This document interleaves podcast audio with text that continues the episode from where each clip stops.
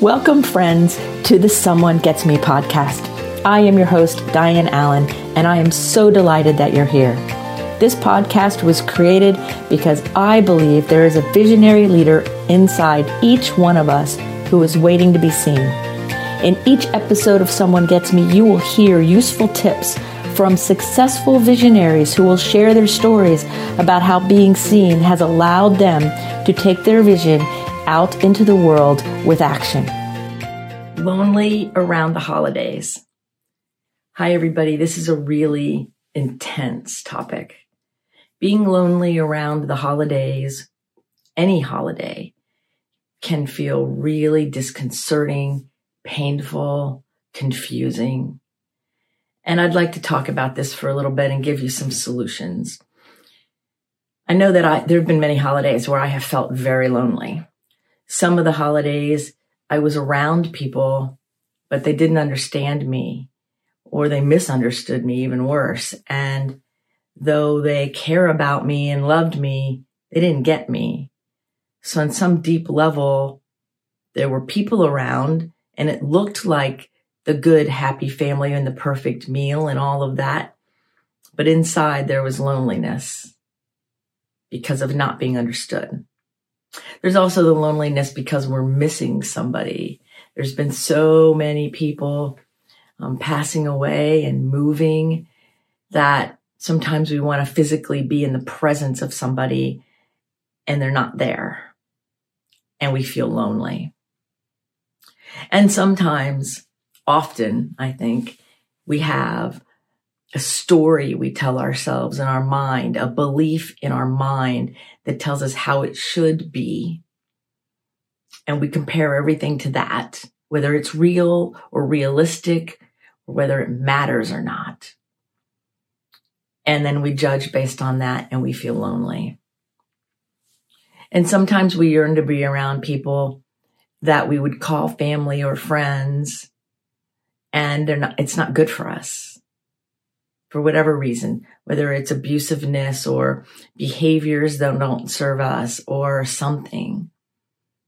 And, but yet we want to make everything okay just for the holidays. So just this once, can I please have a connection, a relationship that matters? But see, the holidays don't change it. The holidays don't make it any different. In fact, if anything, it exaggerates the pain. I feel it with my own family. It's, it's not just for some of us. I think all of us feel it on a certain level at times. And, um, we wish it was different. And it's not going to be. It's not going to be different. That's the, the difficult part. The hopeful part is that when we release the idea of comparing ourselves to others, or comparing ourselves to what we think it should be or how we want it, but it's not. I mean, after all, it's not a commercial that we see on TV that makes it all look all hunky dory and perfect when the truth is we know that there's lots of complicated, complex situations. I was even speaking to a client recently and and he shared about how they had the like the perfect holiday meal going all the children and the in-laws and the da da da da, and everybody was there and they were going around and asking the children to say what they were grateful for. The one child said they were grateful for another person in the family which is beautiful for a small child or for anybody. And then another older person in the family called that child a name. And then the person telling me the story stood up for the child. It looked perfect. But one of the older family members' unresolved grief or jealousy or pain spewed out in a not so pretty manner. It happens all the time. And some people want to pretend like it's not there during the holidays. Like, can't we just get through the holidays? What does that mean? Get through Thanksgiving and Christmas. Well, what about Hanukkah? Um, does it mean getting from Halloween to um, Valentine's Day? What holidays are we talking about? Birthdays? You know, it's we have all these beliefs and these, these trainings, these trances, I call it, that make us think something should be different than it is. Marketing has done that to us over the years too. And it's not right. It's not right. So one of the biggest ways to not be so lonely around the holidays is to come, shake your head a little bit and come out of the trance. Like, if it's so important to be around somebody because it's this one holiday day of the year, but you don't, you're not around them much the rest of the time and you don't really interact with them. In fact, you're not even sure you really want to, then what makes, that doesn't make any sense. Does it? That just because it's a holiday and there's a cultural belief about something that we should fit into that paradigm when maybe we never fit into it to start with. And it's okay to, um, to make choices that are for your own health and your well-being. And it's okay to make a choice to do something out of love, not obligation. When we do something out of obligation, we are acting in fear and everyone can feel it and it fear weakens your immune system and it weakens your body. So the guilt holidays where people migrate to where they think they should be because of guilt lowers your immunity, lowers your muscle strength, impairs your body. So who are you taking care of? What are you really doing? Ask yourself some of the deeper questions. What do the, what does the holiday even mean to you really anyway? and how can you celebrate it in a meaningful manner? So for me, one of the things I've done is I have created a personal holiday tradition that is personal to me that I can do if I'm with other people or not. And therefore that holiday has meaning to me that's with me, my spirit, my life, and it has a deep meaning. It has a reverence about it. I have one for every holiday, the big popular ones, but also the smaller ones because almost every day is a holiday to me. But look for my birthday. My birthday falls on a holiday every few years and, and, um, there have been many times my birthday was on that holiday. That is the, the most important holiday to me in the year and my own family would cancel the plans the night before where I had no opportunity to change my plans or celebrate in a meaningful way. I had to create something quickly and some of the times it yielded great heartache and great pain. And it's happened in different ways more than once. So I learned the hard way to create my own traditions I teach a lot of the people that I work with recovering from substance abuse or, or mental health challenges or stress or, or grief and intergenerational trauma from family things to create your own personal holiday, whether you have a great family or not, really. If you're lonely or not, really. Have your own holiday, have your own tradition. So I have my own traditions that are meaningful to me. And if someone else is included in it or part of it, or I'm invited somewhere or I invite somebody somewhere, then great. But the tradition is what grounds me. I do it for every holiday. I don't celebrate New Year's Day the way many people do. I call New Year's Eve an, an amateur holiday. Most people don't remember because they're too drunk. And I, that's not my life. And New Year's Day, a lot of people spend doing whatever.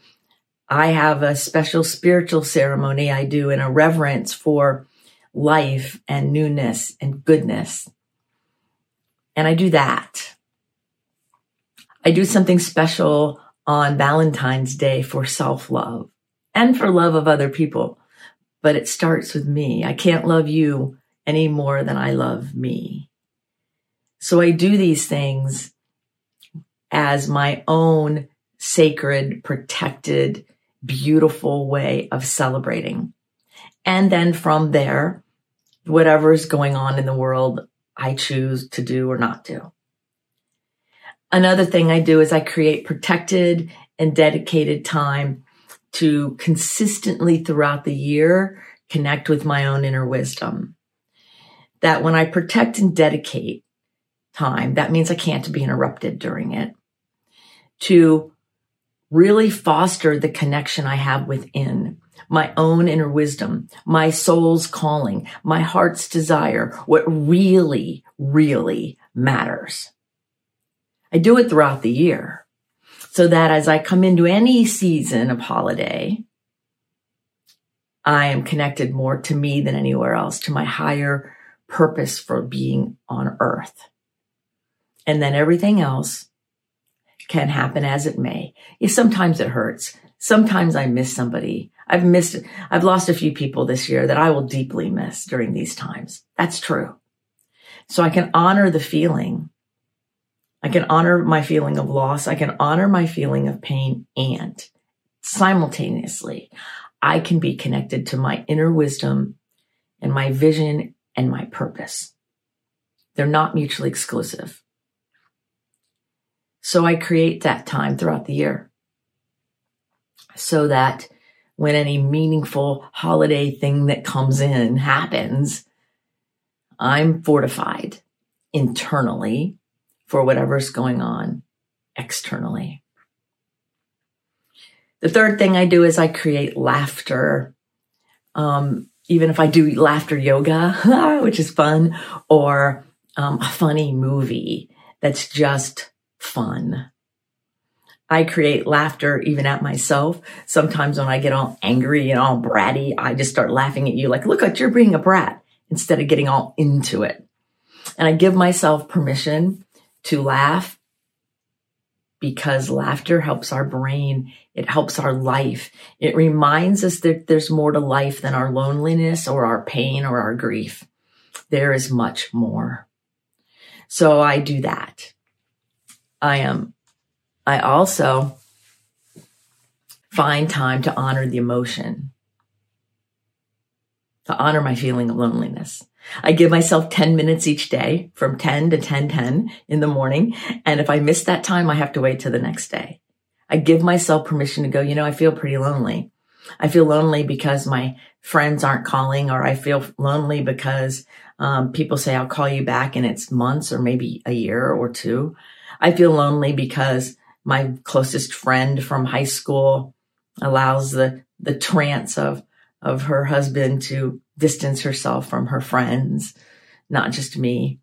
I, I feel lonely for that. I feel lonely because my biological family, they don't talk to me very often, if at all.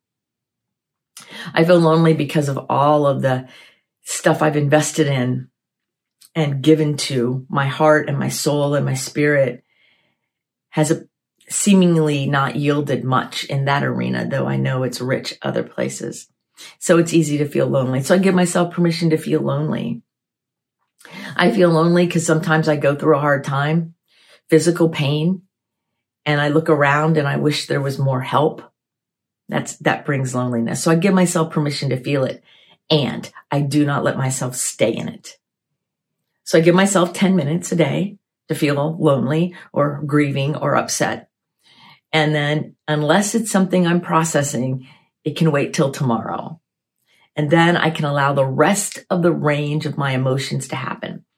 My anger, my joy, my harmony, my love, my laughter, mm-hmm. generosity, zeal. I love zeal, enthusiasm, right?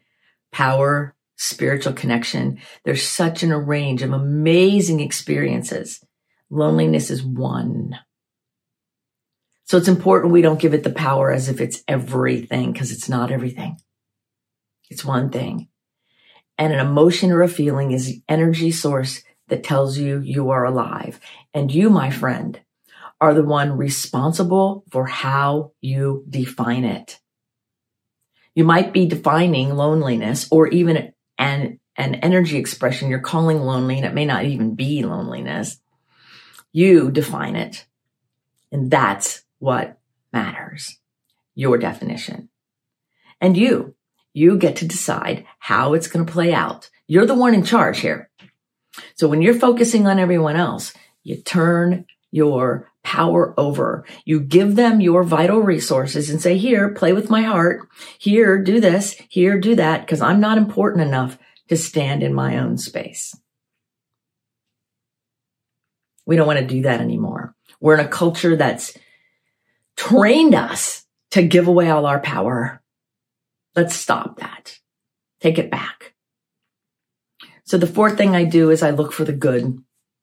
I look for meaningful ways for me to do my life, for me to um, have the experience that matters. I do look for the good, capital G good. That means spiritual good.